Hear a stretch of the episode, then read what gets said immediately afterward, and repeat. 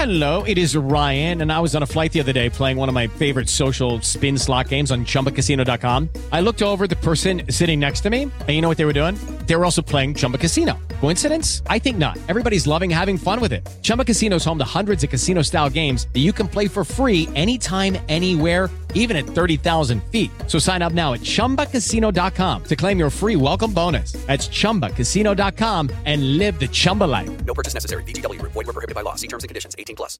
Five, four, three, two, one, zero. All engine running. Liftoff. We have a liftoff. and welcome into the first episode, I guess the first official episode of the Bama on Three show. This is your host, Clint Lamb, and I'm sitting here today with Jimmy Stein. Jimmy, how are you doing this morning, man? I'm doing great because it's football season. Yeah, we're finally here, and, and I couldn't be more excited to be finally able to hop on a, uh, a podcast with you. I know that this is new for both of us. We've both done podcasts. I was doing the Bama Beat. You still do the the Locked On Bama and do a fantastic job over there. But just getting you know kind of the team together, the Bama on three team, the BCS Alabama team together, man. I don't know about you, but I'm excited to get this thing started.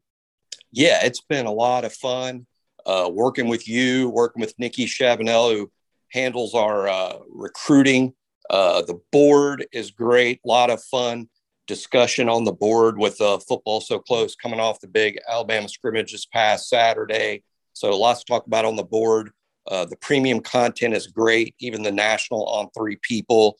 Uh, Chad Simmons is the the head of uh, recruiting. He's got fantastic stories all the time with uh, with Alabama's primary target. So, uh, man, there's a lot of Alabama stuff to talk about, and I'm just real privileged to be on the same team with uh, with you, Clint, and with and with Nikki. I appreciate that. And, and you know, I'll say this I had a boss uh, back during my first job selling manufactured homes, actually in Northport, not too far there from Tuscaloosa. And he used to say all the time, What a deal. And that $10 for an entire year, best deal I've seen as far as getting sports coverage content. You know, that's less than a dollar a month. Fantastic deal. If you haven't already, go sign up for the premium content.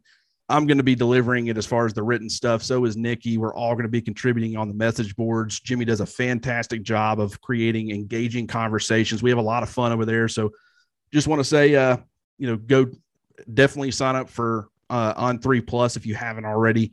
Um, today, mailbag man. Uh, you know, we got several questions, Twitter message board questions that we're going to be diving into. I'll kind of read them off. You can respond. We'll kind of create a conversation. And it's like I said in the uh, kind of introductory episode where I was highlighting how we're going to run the show and everything.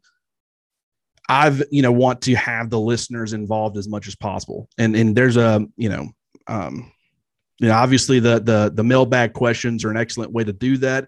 But as I said on, on that episode, and then Nikki was actually talking to Jimmy and I through uh, our group message and suggested that we maybe have some kind of live game reaction um, type of podcast where callers are able to or fans are able to call in and give their input on a game, win, loss, you know, whatever. And so I think that's going to be really cool if we can work that out somehow. Um, but you know, Jimmy, are you ready, brother? I am always ready to talk about Alabama. We'll dive right in and we'll kind of we'll get to the actual Alabama current Alabama players, but we'll start off with an Alabama in the NFL question from Cole Thompson at Mr. Cole Thompson on Twitter. He asked which Alabama QB in the NFL throws for the most yards in 2021. You know, I, I, the answer is is Tua. I mean, that's the safe answer. And by the safe answer, I mean I think he's de- he's almost certainly going to be the starter all season long if he's healthy. Uh, with the other Alabama guys, I, I just worry about. You know, is Jalen going to be? Because I, I, do count Jalen. I insist on counting Jalen Hurts. Absolutely. Uh, is he going to be the starter for all 17 games? I, am not sure I bet my, my life on that just yet. Um, I, I'm, I'm also very tempted to go with Mac Jones because of how impressive he's been in the preseason, but but Coach Belichick has has yet to name him the starter. It's not certain he's going to start. So I think the safe bet and the right bet for me is Tua in Miami. uh, who's also, I think, looked really sharp in the preseason. So I, I go with Tua. What, what, what do you think, Clint? Man, I, think that's got to be the default answer. Um, you know, because there are question marks that are unknowns with both of those two other guys. As far as Jalen Hurts, obviously he's going to, you know, um, have production as long as he remains the starter. Which outside of them trading for a Deshaun Watson, more than likely it's going to be Jalen Hurts all year. He's going to get the opportunity to prove that he's the long-term franchise quarterback. What would have made this question a lot more interesting uh, would have been if they would have asked which QB totals the most yards because then you start factoring in Jalen Hurts' legs on top of his arm. And I think that, you know, Tua is obviously a lot more mobile um, than given credit for, but I think that Jalen Hurts would be able to make up a lot of ground as far as his rushing yards compared to Tua's or, of course, Mac Jones. Um, so, yeah, to, I think Tua has to be the default answer. And it's possible now because you, the answer just a couple of days ago to this question, you would figure that Mac Jones would have automatically been eliminated just because you would have assumed that Cam Newton was going to be the starter in week one. That might not be the case because of this, you know, whole, you know, having to sit out five days or whatever for the COVID protocols and the, the, you know, what that created within that locker room and stuff. And the fact that the Patriots aren't really happy with Cam Newton for how he handled that situation. That potentially opened the door for Mac Jones to start week one. So you could see all three quarterbacks um, you know, as in the lineup, in the starting lineup for the first game of the season.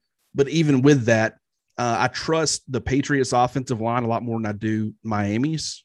Uh, that's my biggest concern for Tua this year is, you know, they haven't been able to establish a consistent run game, a complementary run game. I worry about the the injuries to the receivers, but the Dolphins offensive line is the biggest concern. But I think he's got to be the, the, the default answer you know, at least right now. And we'll kind of just take it from there. I think all three have success this year, though. But we'll move on to the next question.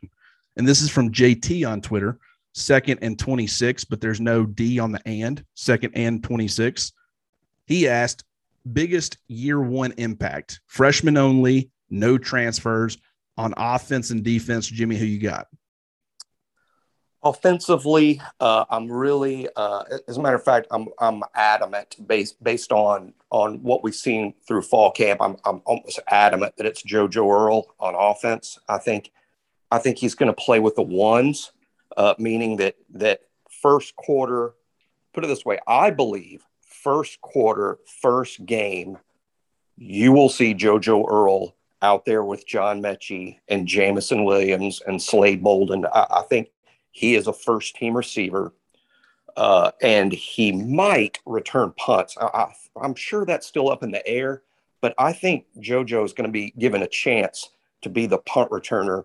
Uh, Slade Bolden sort of the default choice back there uh, if JoJo has trouble, you know, fielding fielding the ball. But no, I'd say JoJo Earle on offense.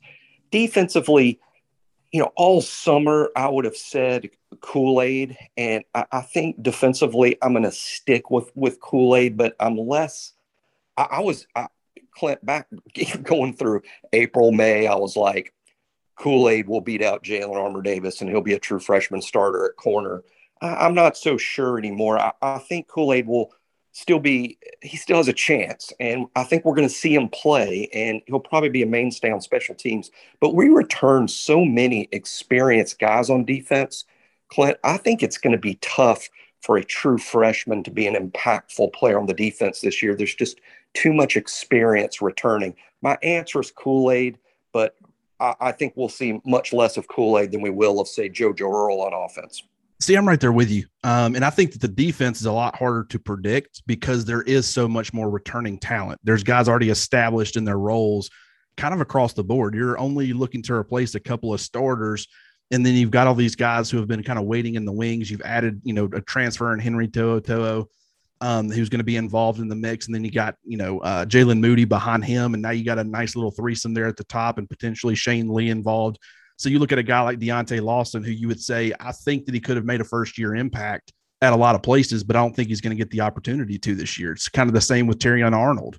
Um, so for me, just because, you know, with Patrick Surtain leaving, you're looking to replace that uh, perimeter corner opposite Jalen Armour, or excuse me, uh, opposite Josh Jobe. You know, Kool Aid's going to have the opportunity to win that job outright. Um, and what I like about Alabama secondary in general, but especially, you know, with Kool Aid, is we're expecting them to have a dominant pass rush, right? Um, and, and, what can that lead to? It can lead to more opportunities for the secondary, and I think that that fits Kool Aid's playmaking style perfectly. So I really like his ability to not only get the playing time needed to have a big impact, but his ability as far as game changing plays, kind of like Malachi Moore last year. You know, he became known as that guy because he was able to create turnovers and big moments and you know momentum shifts and all that stuff. So I definitely think he would be my defensive player. Uh, offense is a lot tougher because there's a lot more um, you know opportunities for guys. You know, you said you know JoJo Earle there at wide receiver. I think you can make a case for you know most, if not all, those four freshman receivers to potentially get involved in the mix. And I think that Earle is probably the best pick based off of what we've heard in camp, uh, which I find interesting because he's the only one of the four that didn't enroll early. So it, it's right. the fact that he's able to get on campus in just a couple of months over the summer and already create this buzz I think that only speaks to his talent and, you know, is probably going to lead to him getting on the field. But for me, my pick is JC Latham. You know, with, with uh, Kendall Randolph's injury, that opens the door. You know, does, you know, JC Latham end up taking advantage of that, work his way into the starting lineup and stay there? I think, uh, I think that will be interesting to watch. But for uh, just what they need there at right tackle, obviously the ceiling with JC Latham is probably a lot higher than Kendall Randolph's, but you know, right now the main thing that's working in Randolph's favor is the experience factor. But if Latham gets in there, gets some opportunities with the ones and gets comfortable to a point where that advantage of, of having the experience maybe is minimized a little bit, I think the natural talent ends up taking over and they go with Latham. So I think at some point this season, that's the way it goes. Maybe it ends up being week one, but he would probably be my choice for the offense. And this next one, this next question, is going to be quite a it's it's a mouthful, so bear with me. But John on Twitter asked, "What are your thoughts on Darian Dalcourt over Chris Owens at center?" I like it personally, and I noticed in today's practice footage that Owens was with the backup players in one clip. Probably reading too much into it. Jimmy, is John reading too much into it? Uh, yes and no. I saw exactly what John was talking about. Uh, I saw those photos. And, you know, uh, my initial thought was not to make too much of it uh, because it's literally a photo with zero context and it would be silly to make too much of it. However, two things. Number one, uh, number one, uh, some some scrimmage observers, some practice observers, uh, you know, based on things that have been kind of written about and passed around in text messages and stuff. You know, Chris Owens apparently didn't have a great day making the snaps on Saturday. I think there's some some rough snaps during the scrimmage.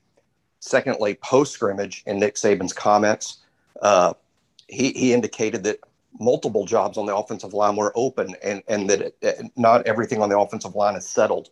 So when you factor that in with those photos and the fact that the coaching staffs, multiple multiple offensive line coaches that have worked at Alabama have bragged on Darian Dalcourt. It's not just Doug Marrone. It's it's the offensive line coaches that came before him, going all the way back to Brent Key, who recruited Dalcourt. Uh, they've they've they've been high on his potential for a long time. So I think when you factor all that in and look at the photos, I will not be stunned if if Dalcourt is the starting center against Miami. I, I, I'm not going to be surprised. But my official final my final answer, as they say on Who Wants to Be a Millionaire, assuming that show's still on, I have no idea. But my final answer is uh, we're making too much of the photos. Yeah, and, and I'm right there with you. Um, man, it, it's actually it's an interesting question because it's something that I've kind of thought about as long as he gets those snaps down with his experience and his talent and the fact that you know he's been around for forever, I think Chris Owens is going to probably be the guy uh, out the gate. But we also can't forget this is now Darian Dalcourt's third year in the program. They've talked about him, like you said, for the last you know two years. Uh, as far as you know, even when he was a true freshman, he was getting you know um, talked about as far as the coaching staff and his potential to get on the field early. And here we are going into year three, and we just haven't been able to see it yet. So that's got to happen at some point. I don't think he's fallen off the radar or off the map to a point where he's never going to live up to the potential that was set early on for him. It's just a matter of when does that end up happening. Uh, it, this simply could have been a message for Chris Owens to say, "Hey, you know, if you're not getting the job done, it doesn't matter what your veteran experience is. It doesn't matter that you've been a starter at points for us. We'll go with another option. You've got to play, bring your best and be your best every single day. And if you're not doing that, we'll find somebody else who can. And, you know, hopefully, which I think that he's certainly capable, but Chris Owens is able to respond to that in a positive manner and and get the stuff corrected that he needs to get corrected. But the fact that Dalcourt is is kind of putting himself in that competition when there really shouldn't have been one in a lot of ways. I think that speaks to his talent. And I think it's only going to make both him and Chris Owens a lot better. So I like that answer, Jimmy. I think you're spot on there. Um, I would not be completely shocked if that ended up happening either. Or I wouldn't be shocked if Chris Owens went through the entire season as the starting center to, to kind of wrap up his career, career in Tuscaloosa. Next, exactly. Troy on Twitter asked which number is higher this season. I love this question, by the way. Which number is higher this season, John Metchie's touchdowns or Will Anderson's sacks? I've been bragging nonstop on Will Anderson lately. Uh, uh, I, you know, the number of sacks is sort of hard to. It, it's in some ways harder to rack up a lot of sacks in this age of of the up tempo game and quarterbacks taking the snap and getting it out quickly. And everybody's quarterback is, is really half of a point guard. You know, they're, they're just trying to distribute the ball as quickly as possible. And it's not like the old days where a non-mobile six foot five guy would take the snap and, and, and lumber his way through a five step or seven step drop. And, and, you know, some pass rusher would have, you know, multiple seconds to get to the quarterback, and it, it, it just doesn't work that way anymore. So, you know, the Derrick Thomas days of a, of a 27 sack season, uh, that that's just gone. It's just impossible now. Uh, heck, it was kind of impossible then, and he did it anyway. So, I, I think Will Anderson. I, I, said the other day on the on three message board, the Bama on three message board, where we talked about this. I said Will would would have 13 sacks I was a little, uh, not literally, but drunk on Will Anderson. I think when I posted that, I was just real excited about Will. That 13 number is really high in retrospect, but it's also less than one a game, assuming Alabama plays 13, 14, 15 games. And, you know, there's some people that, that, that counted up saying Will had as many as seven sacks on Saturday in the scrimmage. And that's what sort of led to my, my, my post. But, I I'm gonna say that the answer is Will. I think Will Anderson will have more sacks than Metchie will have touchdowns, but it'll be close. I think both of them will be in the 10 range. Uh, but I'm I'm still I'm still drunk on Will. I'm going Will here. And you know, if you look last year, John Metchie had six receiving touchdowns. Will Anderson had seven sacks. So they're right there in the mix. And so that's what I loved about this question is you know, I thought I had an answer initially when when I first read it, um, and then I started thinking about it. I'm like, man, I don't really know because you got to think.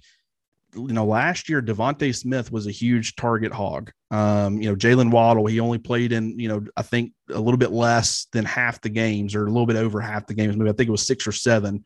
But point being, I mean, he was involved in the mix early on, and then he kind of got back involved later on in the season in the national championship. But now John Metchie is going to be working as the number one receiver, and, and you would think that that would lead to a bigger tar- a bigger target share and more production from a touchdown standpoint. So if you look at that six touchdowns, you automatically say, okay, well that number is definitely going to go up, and it should go up a significant amount. Yeah, he should be able to to break double digits and and potentially outdo Will Anderson in sacks, but at the same time, becoming and it was a question that we had for DeVonta Smith last year, right? Is you're losing Jerry Jeudy, you're losing Henry Ruggs the third DeVonta Smith, who had led the team in receiving, a lot of that, you know, the year before last in 2019 was the fact that Tua Tagovailoa, uh, Tua Tagovailoa was told, look, you got to take what the defense gives you. And when you're looking at those other two receivers and the way that defenses were scheming Alabama's offense, DeVonta Smith was the one that they were giving him. Um, but now that, you know, going into last season, my big question was now that DeVonta Smith's going to be the the guy that they're going to be looking at the most – is he able to um, continue to have the kind of production that he did? Can he be that true number one guy who's getting all the attention from opposing defenses? And I think that question also remains for John Metchie, especially in the early part when he's the only star, you know, uh, established guy at the position. can he handle being the guy that everybody's trying to stop as far as Alabama's passing game, at least early on? So that's something to look at. Maybe he doesn't go up as much as you would think. With Will Anderson, uh, he's going to get a lot more attention this year. He's not a true freshman anymore. Everybody has a year of tape on him, what he does well. He'll continue to get better, obviously. But Kayvon Thibodeaux, you know, last year, I think he only had three sacks in a sophomore season in seven games, and he had nine sacks in 14 games the year before. So he had triple the amount of sacks and double the amount of games. So obviously his sacks per, day, per game number went down. You would have thought, okay, based off of what we saw from him his first season, getting to nine sacks, he's going to be a double digit sack guy. And he wouldn't have even come close even if he had played an entire season last year. Now, granted, Alabama's got a lot more complementary talent than Oregon does, at least up front. Um, you know, I know that they have a good defense. And they're good, you know, they're good up front in their, you know, front seven. Don't get me wrong, but Obviously, Alabama's got Christopher Allen. You would expect them to find a complementary interior pass rusher. So I'll be curious to see how that ends up working out as well. If I had to pick one, because I, I, agree with you, I think it's going to be close. Man, um, I think I'll probably still go with Will Anderson just because I question, you know, Alabama still got a lot of talent at receiver over the course of the season. They start working them into the mix. I could see John Metchie, you know, getting eight, nine touchdowns and, and Will Anderson cracking double digit sacks, even though he's going to be getting a lot more attention. So I'll go Will Anderson as well, but I'm not, I'm not going to sit here and say that I feel super confident about it. Next question PC3 on the BCS Alabama message boards, which by the way, go sign up right now. If you haven't already since the beginning of this episode, pause the episode, run, go do the on three plus. It's only $10 for the entire year trust me, it is a fantastic deal. We're having a lot of fun over there on the message boards and with the premium content that we're rolling out for you guys. But the next question Who is the best defender? And this is your question, by the way, which I also thought was fantastic. You end up throwing these things out on Twitter, and now you're doing it a lot on the message board as well. And it's it really makes you think. But who is the best defender of the Nick Saban era? Jimmy, I'll let you kind of explain where you went with this question initially and what the purpose of it, and then you know, if you want to provide an answer outside of the, the whole reason you're um, posting it in the first place, you can do that. Yeah, really. Uh, as I said earlier in the show, uh, yeah, I was real drunk on Will Anderson the other day, and and predicted the 13 sacks. And really, what, what my point of the question, and I did I didn't even hint at it, just but my point of asking the question out loud, and I I challenged a lot of my followers to respond. Boy, did they! I mean, I've been uh, I've been on Twitter a long time. I looked it up the other day, Clint. It was stunning. I don't always look at the Twitter analytics, but after after that question had been out there to the my followers for six or seven hours, uh, there had been twenty nine thousand impressions, meaning that that question had been viewed on Twitter twenty nine thousand times.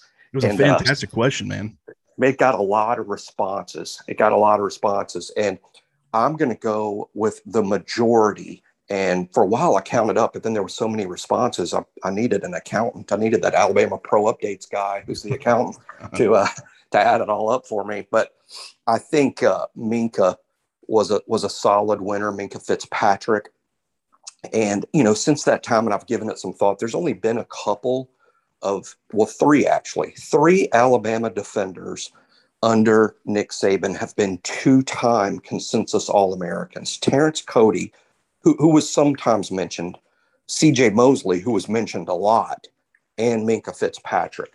And I think I think the answer is Minkah. I'm comfortable with that being that he's the answer or my answer for the best defender of the Saban era. But I asked the question because when I got the answer, meaning my answer is Mink, and I'm, I'm waiting to hear yours, Clint. But my, my point is, I think Will Anderson will be the answer to the question. Now, that's a projection, it's a guess. Uh, he could get hurt. Uh, he could be the first true sophomore to challenge the U.S. Supreme Court and enter the draft. I mean, I mean, anything could happen that, that could screw that up for me. But assuming Will Anderson is healthy in his sophomore and junior seasons. Uh, that's why I asked the question in the first place because I want to make the bold prediction that, uh, hey, if the answer is Minkah or C.J. Mosley or Rolando McClain or Terrence Cody, uh, the answer is going to be Will Anderson, and that was uh, the the point of, of of why I got that started. But uh, I'm eager to hear your your thoughts on the best defender of the Saban era and whether Will Anderson will top that.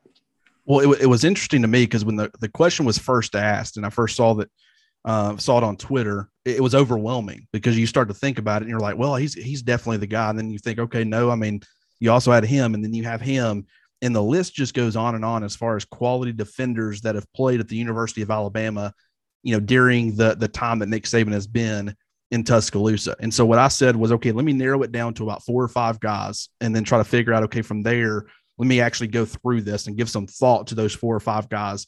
Minkah was definitely one of them, right? The you know he, the Bednarik Award, the Thorpe Award, he won both of those. He's only he's one of I think only three players to ever do that. Charles Woodson and Patrick Peterson are the other two. He was a freshman starter. He was I think the number eleven pick in the NFL draft with the Miami Dolphins, if I'm not mistaken. He just outside the top ten, might have been 12 or 13, but it was somewhere in that you know early, just outside the top 10. So he's definitely a guy that you got to consider. Jonathan Allen is another one, in my opinion. 28 and a half career sacks. He's second all time on the list, which is absolutely wild when you think about it because Derrick Thomas had 27. He almost matched that in one season. That's a record that's never going to be broken, but that's a conversation for another day.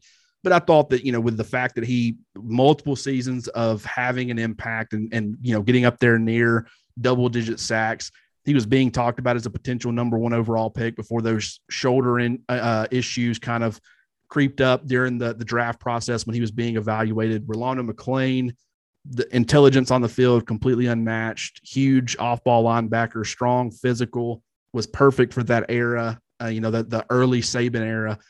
As far as playing the position and being intelligent enough to be able to handle all the duties of playing the position. Um, and then the other for me, and and this is where, you know, I started thinking about it.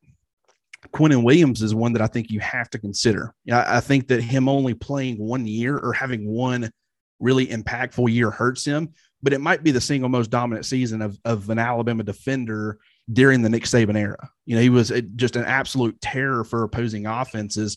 And so I considered that, but at the same time, I decided to go with you know, um, you know, one of the more established guys who had been around and, and had that impact for longer. And so ultimately, it was down to Jonathan Allen and Minkah Fitzpatrick. I ended up going with Minkah because I agree with you. Just what he was able to provide, the fact that he was able to get on the field as a freshman when that's kind of hard to do, where it can be at Alabama at times. I thought that was kind of the deciding factor um, for me. So we agree. We actually agree on a lot here. But uh, now we're going to get into a little bit more of the fun questions. The last two. PC3 got in another question on the, the BCS Alabama message boards, and he asked, excluding yeah, yay Alabama, which is your favorite college football fight song? that was, you know, I, I kind of wrestled with that. It, it's more, it was more fun to pick out a Saban defender, to be honest, PC3. But, but when I was thinking about, I, I was thinking about going with one that was real controversial in, in terms of Alabama fans. and I'm not even saying I like it, but I will say that Rocky Top is very iconic. I mean, it, it's iconic. It's it's it's what I almost immediately associate with Tennessee. And when I think about other teams that Alabama plays, I don't associate their fight song with them. I mean, uh, whether you're talking about LSU or Florida, or or even Georgia, Auburn, I, I recognize their fight songs. I know what they are, but man, when I think of Tennessee, I think of of Rocky Top uh, immediately. So I almost went with that, but in the end, I just I'm just uncomfortable uh, giving Tennessee credit for anything. So I'm gonna say I'm gonna say it's hail to the victors. Uh, I, I, I, it's just old timey. It's traditional. Uh, it, it's college football. Uh, it just feels like Saturday afternoon uh, when when you hear the band strike strike up "Hail to the Victor." So I'm I'm, I'm going with uh, with that.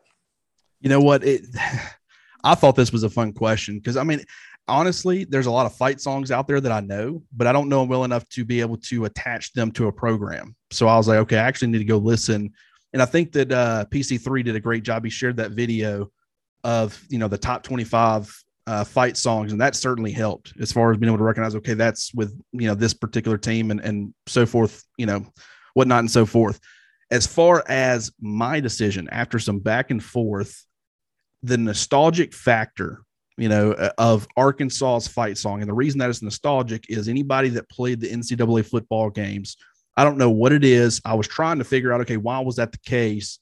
But their fight song um, was like the one that always played in the background when you first load up one of those NCAA football games. I don't know if it was 2014, the last one that they created, or one before it, but just as soon as I heard it, this nostalgic feeling came over me, and I realized, man, that was the one they used to play. And I don't, I, I certainly didn't pick Arkansas as my favorite team on there.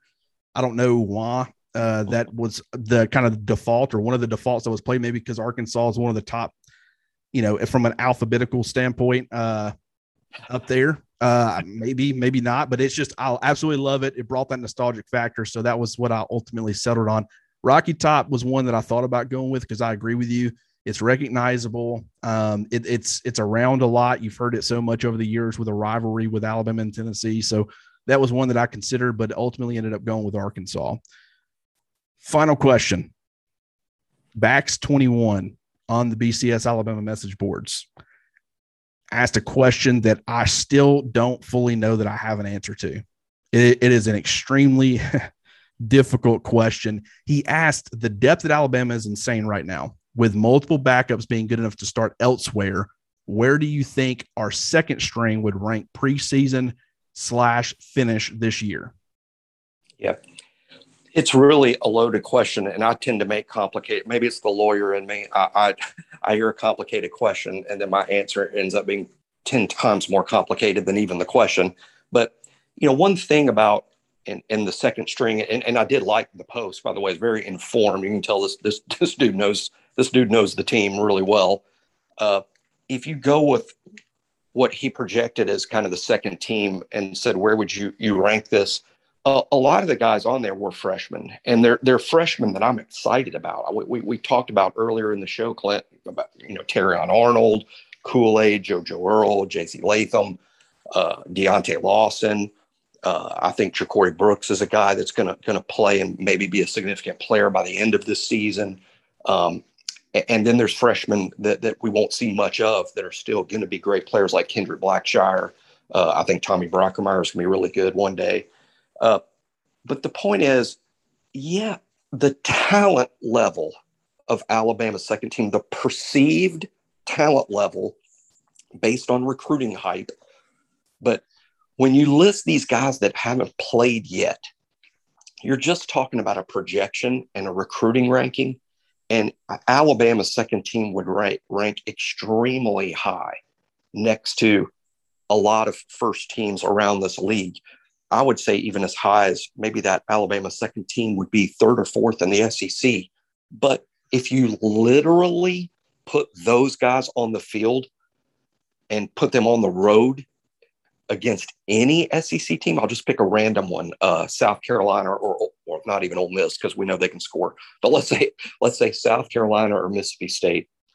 If you put that team on the road against South Carolina or Mississippi State this season, I think they would have an extremely difficult time winning the game. They're just not experienced enough. There'd be a lot of busts. There'd be uh, you know, uh, just just a lot of bungled plays, a lot of penalties. Uh, the noise would bother them playing against grown men. I know that that our guy is a five star, and you're playing against Mississippi State's three star, but but their three star might be a fifth year senior that's been playing in games for three years and is a as a, as a grown ass man, you know, and and we're sticking our really talented 18 year olds out there. Uh, so I would just caution against. I know we have an extremely high perceived talent level. And based on the Saban era, it's fair to assume, yeah, those guys are going to be really good college football players. But when the lineup is made up of so many guys who have never played, I wouldn't assume they would win a lot of SEC football games. So that's my long, complicated answer. Well, um, and, and that's kind of where I landed on it too. And the reason being is we saw examples of this, right? Um, one of the big things that helped Reuben Foster transition into being an Alabama superstar is the fact that he was given the time to develop behind the scenes. He wasn't asked to go out there as a first year player or even a second year player and go be that superstar. So the only thing that Alabama fans saw when he became a starter was superstar. Um, and, and that's something that we didn't get to see as much a couple of years ago with that defensive line, right? You know, you had a lot of guys due to injuries and, and departures and things like that, um, kind of having to step into roles early. And what Alabama's coaching staff likes to do is only play those very talented young guys in situations where they are confident and uh, comfortable to where they can allow that talent to kind of you know um, overcome any sort of lack of experience that they have. And then as they get more comfortable just playing in game situations you know seeing it going against certain guys uh, you know across from them and things like that they start to learn the nuances of what it takes to win. And then they're able to get more comfortable doing the other stuff. And then eventually you work them into a starting role. Now, that's not everybody. There's plenty of Minkah Fitzpatrick's out there and and other guys who kind of started from day one. But i'm just saying that that's what that's the ideal situation for alabama and so in this instance with the second team based off of the list that that was given to us on who that would be included on that you're right. The the inexperience I think would be too much to overcome because you'd have way too many guys who are being forced into roles, whether it be an every down, you know, being an every down defender, whether it be, you know, being an every down running back or whatever the case may be, where they might not be as comfortable early on in their careers. They will be, you know, you let them develop for a couple of years and then let them get on the field. If you look at Trey Sanders right now, if he gets on the field, I understand that he's been banged up and injured the last two years, but this is his third year in the program. I think that you are going to see a much different player in year three than you would have seen in year one, even if he would have been ready to contribute. He would have been only out there in situations where he was comfortable and, and Alabama knew the coaching staff knew that they could trust him. I think that makes a huge difference. So I agree with you. But here's the thing um, we were asked to rank them and I don't know how I feel because that's my answer. But if someone said, okay, we're going to need you to actually rank them. Are they still a top 25 team? Are they, you know, a, a six and six regular season team? What do you think, Jimmy? Uh, I'm I'm gonna I'm gonna go with with I'm I'm gonna go with yes, it's a ranked team, uh, and yes, it's it's a good team. I, I I would even be comfortable saying top 25 but I would never say top 15. Uh, and, and, and, kind of bouncing off, off, your answer, Clint, which was so good. And I agree. A, a perfect example. You know who was a second string player in reality for Alabama two seasons ago? Christian Harris. He, he, he, he, he did great. He did great in fall camp and moved up to second team, but then he became a starter because the starting inside linebackers, the veterans, the guys that they were hoping would be the starters got hurt. So our second string guy, Christian Harris, he had to start. Okay. And when we played games all season long, opposing offensive coordinators from watching tape of Alabama said, Hey, this number eight guy in the middle for Alabama, Christian Harris, we can take advantage of him. We Absolutely. can get we can get him matched up in the pass game. We can confuse him. We can send multiple blockers at him and just kind of remove him from the run game. We can confuse him easily with our fronts. So Christian Harris, in some ways, was practically a liability as a freshman. Now he's experienced, an experienced true junior. Now opposing offensive coordinators are, are go are playing in their game going, we got to stay away from eight. He's a beast. we have to stay away from that guy. He will wreck what we're trying to do on offense. And I think that's just a perfect example because we actually saw a second string inside linebacker play an entire season two seasons ago before he was ready. And, you know, I'm not going to say it was a complete mess. We won a lot of games and coached around it, played around it. And, and frankly, the dude had a lot of natural, natural ability at least once per game that season. I was going, oh man, Christian Harris is going to be so good one day. That one day is just not today, but it, but it's coming. And uh, I think that's just a good example of, of what we're talking about here that talent is one thing and it's a huge thing and talent will eventually win out but you have to have some level of experience in game action to go out and win SEC football games. So that said, it's still a really talented group. There was a lot of guys on that second team who had seen some game action. I think against this Alabama schedule that we're going to play, a team like that would finish somewhere around seven and five, uh, maybe eight and four as a ceiling, and be ranked in that you know 16 to 23 area and and that's I definitely agree. I, I was maybe not quite in that fifth or 16 to 23, but I was thinking definitely maybe, I think ceiling late teens, more than likely 20 to 25. But, you know, speaking to, to what you were talking about, Christian Harris, when he was a true freshman, uh, when Joshua McMillon went down and Christian Harris became the guy, the one thing that he could rely on is he could look to his right or his left, depending on you know uh, strength. And Dylan Moses was supposed to be playing next to him, who could tell him what he was supposed to do. He goes down with an injury as well. Now you got Shane Lee who's playing next to him. They're looking at you know to each other pretty much every play, trying to know what they're supposed to do when they are confused or not confident what they're doing. And the other guy doesn't know any more than they do. It, but the one thing that those guys could rely on is they could turn around to you know Xavier McKinney or some of those you know Shyheim Carter, some of those veteran members in the secondary who could kind of you know guide them and help them along the way. You look at this you know uh, this secondary on the second team that he's got listed. You got Kool Aid, you got Khyree Jackson who's never played you know a major college football game in the SEC. Uh, you got uh, Kristian Story. You know, the fact that you would have Brian Branch, I think, would be pretty big, even though he's still young, he's still learning. But Daniel Wright is a very veteran member of Alabama's, uh, you know, secondary, and he would be a, a crucial piece in this instance because all those other guys around him are so inexperienced. And so I completely agree. There would be a lot of areas that you could exploit, whether it be Alabama defensively or offensively. Uh, just the offensive line, not a whole lot of experience. You got two, you know, true freshman bookend tackles and Tommy Brockermeyer and J.C. Latham. Um, I think that that would be very exploitable, even though I'm not entirely sure that Brockermeyer would be ahead of Amari Kight. Uh, based off of what I've seen in fall camp, I think Kight would be probably be the guy, and that's a little bit more experience at least. But I completely agree. It's a very difficult uh, ask as far as you know these. Even though these these guys are, are are talented, a lot of times when you see true freshmen on the field, you're seeing them working with a lot of veterans who understand what it takes to win playing at Alabama, who can kind of guide them and show them the way. If you just took away the first team and you had all these second team guys, you wouldn't have that ability. And I think it would create a lot of confusion and a lot of problems on game day. So I would probably say seven and five to eight and four would definitely be the range. I agree with that. I still think they could be a good football team.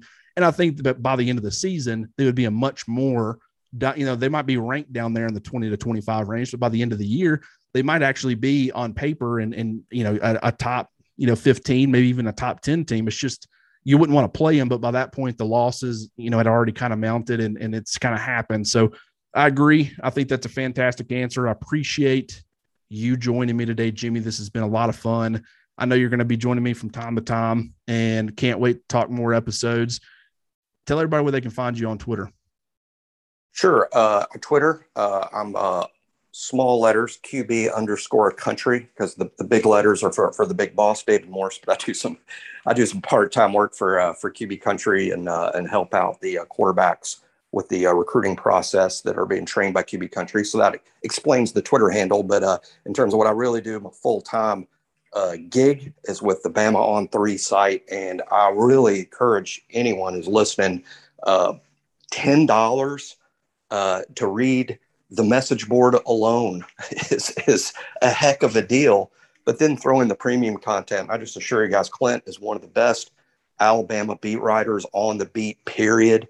Uh, and to read his premium content, reporting on the team, and Nikki Chavanelle and recruiting, real hardworking. She's got two or three premium stories a day, you know, interviewing Alabama's targets. What I like about Nikki's work the most as it's just a fan is she doesn't interview the wrong guys. She she you know Nikki's board is is Alabama's board, and, and I'm not saying that's because just because of her great sources. It's just you're you're Nikki's not doing work uh, writing up stories and interviewing kids that Alabama is not going to offer. I mean, she she is on top of Alabama's recruiting board, and uh, the fact that you can pay ten dollars for a whole year of it is insane. And uh, a little hint for you guys: it, it's not going to be ten dollars in future years. one one day, it will cost what it's worth. Right now, it's it's a ninety percent off discount. So so uh, really, everybody needs to take advantage of. If I wasn't working here, I'd have paid my ten dollars. Absolutely, and, and it's like I said, it's not just about uh, the content, which that's certainly an important part of it, but we also like to have fun. And I, I think that the people that we already have on the message boards have done a fantastic job of you know kind of following your lead and creating engaging content. They bring interesting angles. They ask interesting questions. We love answering those questions, uh, just like we enjoyed and love answering the questions today. I've had a lot of fun doing this, Jimmy. I hope you have too. Um, you know, if you want to find me, you can find me at Clint R. Lamb. Certainly go sign up for BCS Alabama.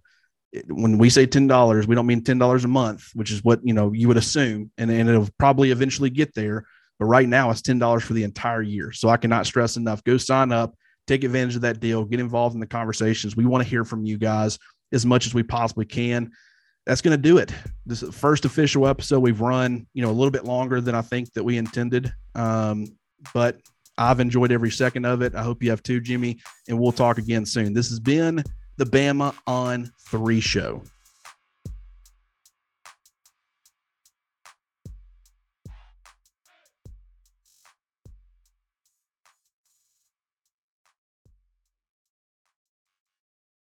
Judy was boring. Hello. Then Judy discovered chumbacasino.com. It's my little escape. Now Judy's the life of the party. Oh, baby, Mama's bringing home the bacon. Whoa. Take it easy, Judy. The Chumba life is for everybody. So go to ChumbaCasino.com and play over 100 casino style games. Join today and play for free for your chance to redeem some serious prizes.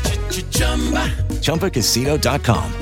No purchase necessary. Void where prohibited by law. 18 plus terms and conditions apply. See website for details.